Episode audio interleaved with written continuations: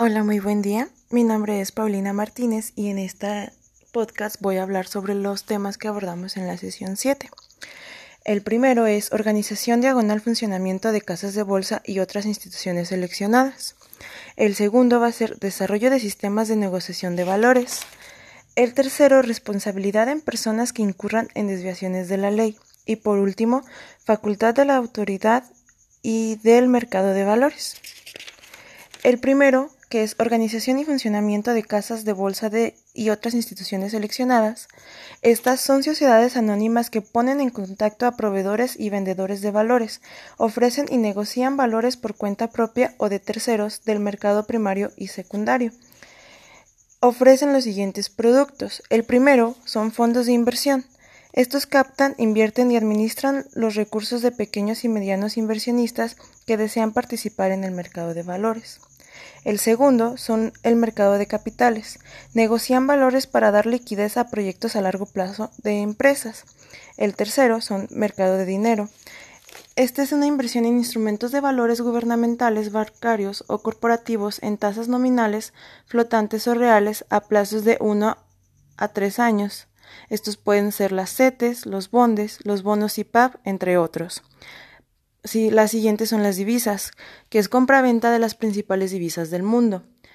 Las siguientes son mercados de derivados. Aquí se encuentran la OTC, que es over the counter, o extra, extrabursátiles, y los mercados, los cuales son inversiones a futuros en bonos gubernamentales o corporativos. El siguiente son las bancas de inversión. Esta realiza la compra de activos de deudas corporativas estructurada a emisiones de capital.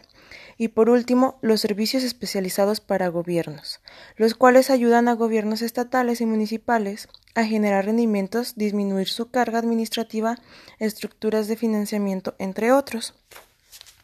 El siguiente tema que abordamos durante la sesión es el desarrollo de sistemas de negociación de valores los cuales son mecanismos de carácter multilateral y transaccional a través de los cuales concurren las entidades afiliadas, con el propósito de realizar ofertas de valores que se cierren en el sistema. Los tipos de negociación son dos. Este puede ser dirigida por precios o dirigida por órdenes. En el siguiente tema que vimos durante la clase es la responsabilidad a personas que incurran en desviaciones de la ley. Los miembros del Consejo serán castigados de dos hasta diez años de prisión cuando realicen algunas de las actividades siguientes, que sea omitir registrar las operaciones efectuadas o alteren los registros. 2. Cuando inscriban datos falsos en la contabilidad. 3. Destruyan total o parcialmente los registros de contabilidad y documentos o archivos. Y por último, presenten a la comisión documentos de información falsa.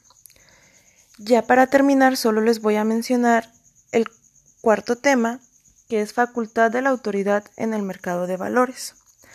Las autoridades financieras son como ya hemos visto en las otras sesiones, la Comisión Nacional Bancaria y de Valores, la Secretaría de Hacienda y Crédito Público y el Banco de México. estas comisiones tienen la facultad perdón, de vigilar e inspeccionar a las instituciones que presenten sus servicios como auditoría interna, incluyendo socios y demás. Además, pueden solicitar en cualquier momento las siguientes cosas. La primera, toda clase de información y documentación. Visitas de inspección. Además pueden requerir el testimonio de socios y representantes y empleados. Y por último, también pueden verificar normas y procedimientos de auditoría. Bueno, por mi parte esto es todo.